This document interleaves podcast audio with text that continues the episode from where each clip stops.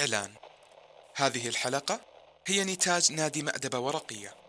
نادي القراءة الخاص بأصدقاء ساندويتش ورقي.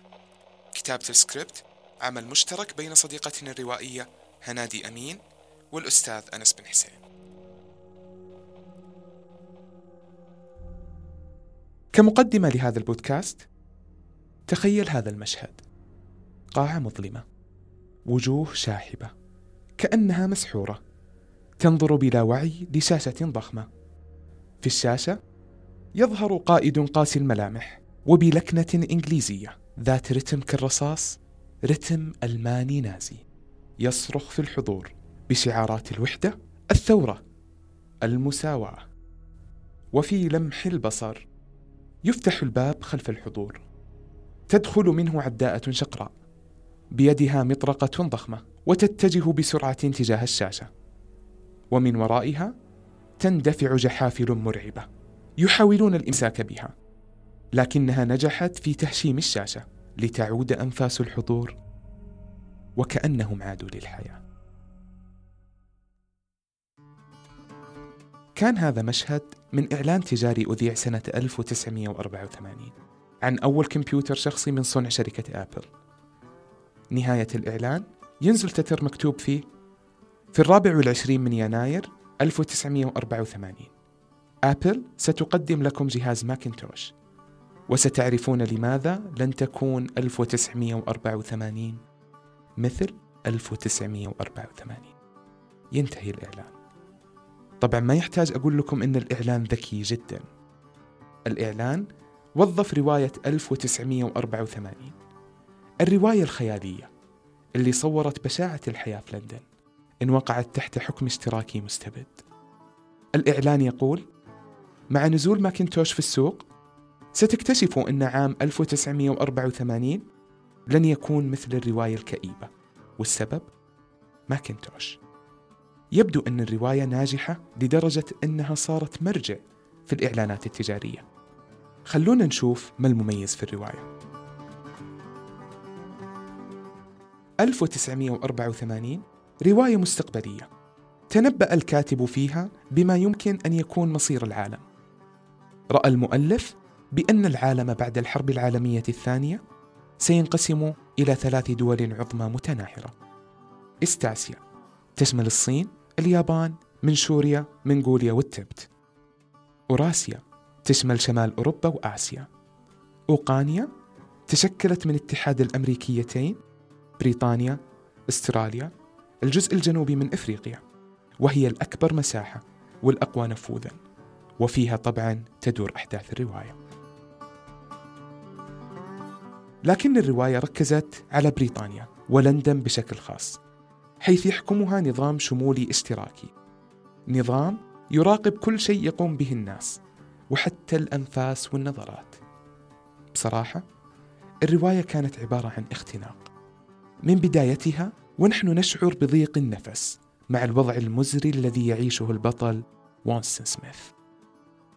مو بس سميث كل شعب بريطانيا. لاحظوا كيف وصل الكاتب لنا الاشتراكية المفرطة ودورها في سوء حياة الناس. السيجارة مثلا متناثرة التبغ وهذه طبعا إشارة لصناعتها الرديئة. الدموع المنهمرة نتيجة حموضة الشاي اللي تدل على سوء الزراعة. وجوه الناس القرمزية. اللي توحي بتفكك الحياة الاجتماعية. الأدهى والأمر أنهم لا يدركون مدى فظاعة الحياة اللي يعيشونها. كالسمكة لا تعلم عن اتساخ مياه الحوض لكنها تعيش فيه على أنه عالمها الطبيعي. وهنا تكمن الكارثة. بكل بساطة لأنها لم تجرب الماء النظيف. إحدى المشاركات في نادي مأدبة ورقية قالت كلمة مؤثرة. واصفة الرقابة المخيفة لكل أفراد الشعب البريطاني. تقول كنت أقرأ وبالكاد أتنفس وكأني في حوض زجاجي مكتوم. ما ارتحت في نومتي. مكتومة. كان الحصار اللي تصور الرواية مهيب مزعج مخيف ممنوع حتى التأفف أو التعبير عن الحب. الرواية وبنسبة 99% من آراء أعضاء نادي مأدبة ورقية ليست متنفس لشخص يبحث عن فسحة في الهواء الطلق. ليست رحلة برية. تستكشف فيها جمال الدنيا. بقدر ما أن هذا الكلام مزعج بقدر ما يسجل كنجاح لحرفية الكاتب في صناعة الأقفاص الزجاجية. طبعا أجاد الكاتب توظيف كلمات بذاتها لتصوير المعنى المراد. فعلى سبيل المثال أجاد في استخدام كلمة فراغرنت. اقتنص لها المترجم كلمة مرادفة جميلة. عابق. أي ممتلئ برائحة ما. مشبع برائحة ما. كلمة عابق هي سر من أسرار الرواية وتكنيك الكاتب في صناعة الحجرة الزجاجية. استشعروا معي كلمة عابق في توصيف جورج أوريل لمشهد حصل في طفولته. اسمعوا وصفه. بعد سقوط قنبلة ذرية على مدينتهم كولشستر. وكيف هرب هو والناس؟ لمخبأ تحت الأرض. يقول كانت غارة جوية فاجأت الجميع على حين غرة. ربما كان ذلك عندما ألقيت قنبلة ذرية على كولشستر وهو لا يذكر الغارة نفسها لكنه يذكر يد والده وهي تقبض على يديه بينما كانا يهرعان نازلين إلى مكان عميق تحت الأرض على سلم حلزوني يرن تحت قدمي هل سمعتم معي أعزائي المستمعين رنة السلالم الحديد؟ أنا سمعتها عند قراءتي لهذا الجزء. نكمل المقطع.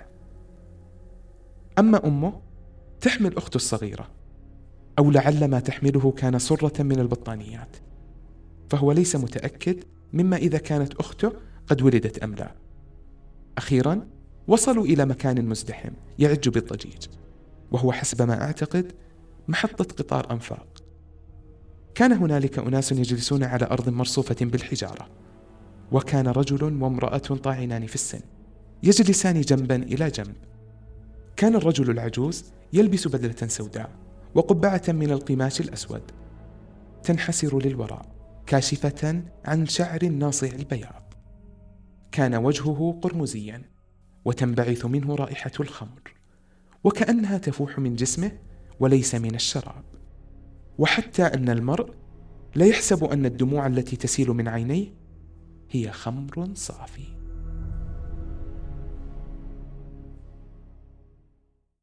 قبو تحت الأرض بشر بعدد شعر الرأس كأنهم في علبة سردين.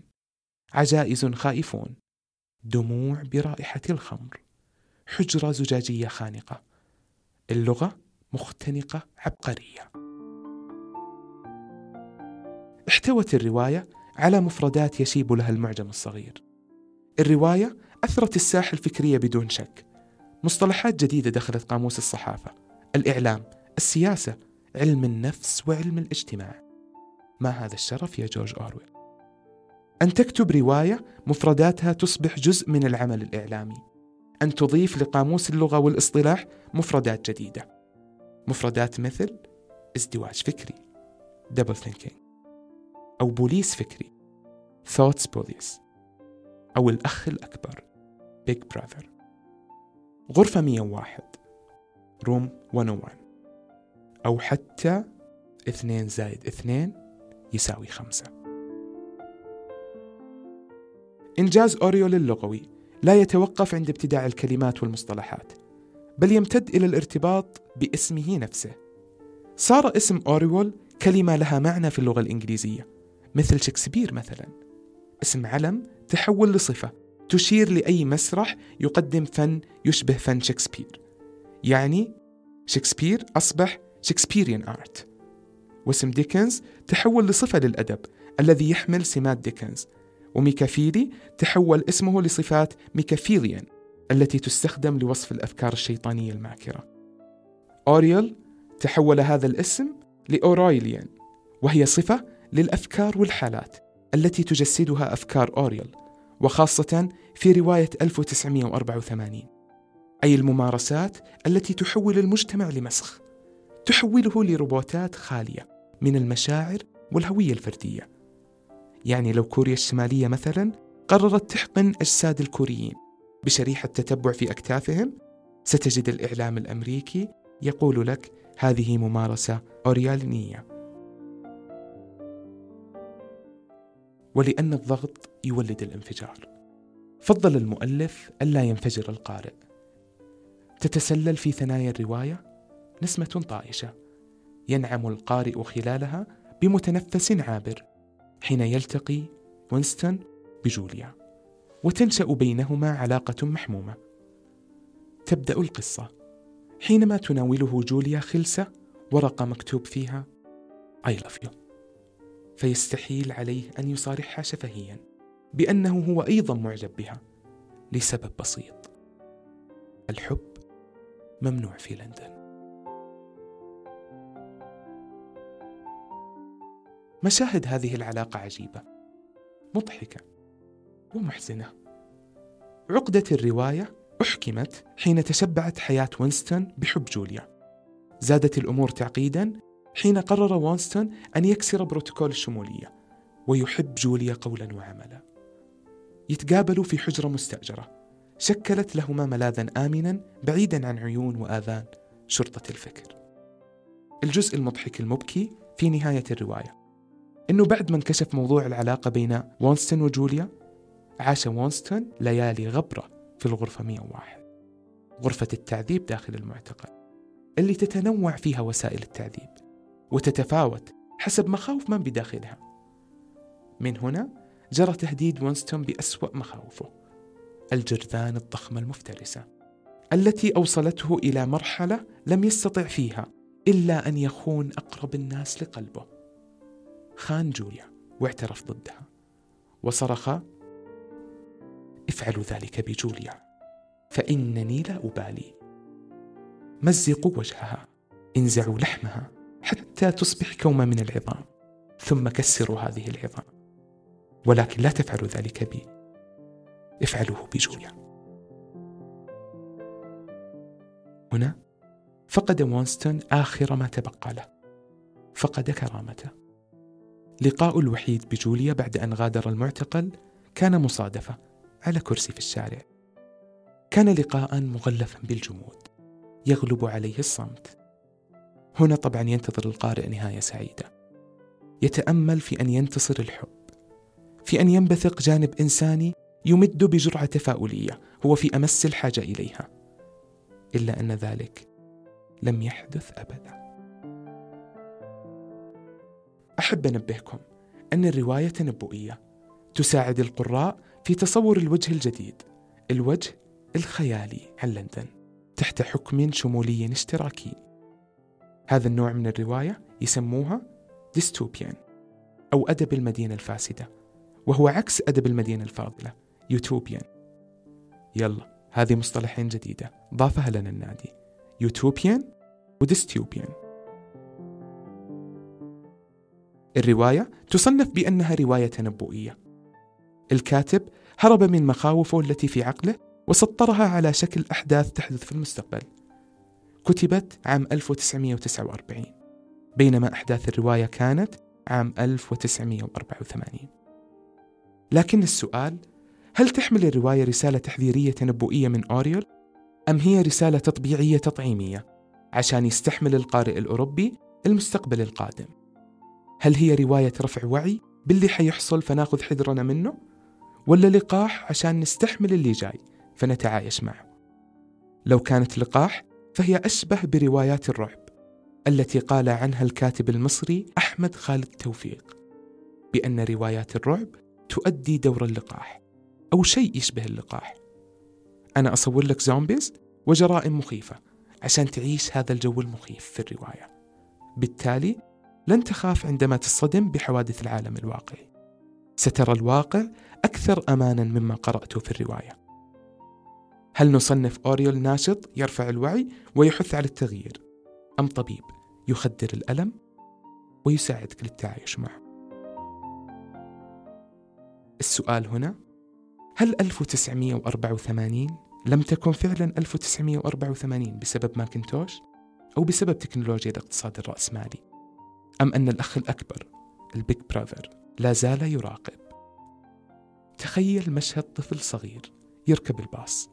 يدخل المطعم يهرب لبيته ليجد وجوه كل الناس في كل مكان تلتصق في شاشة صغيرة هي شاشة الجوال.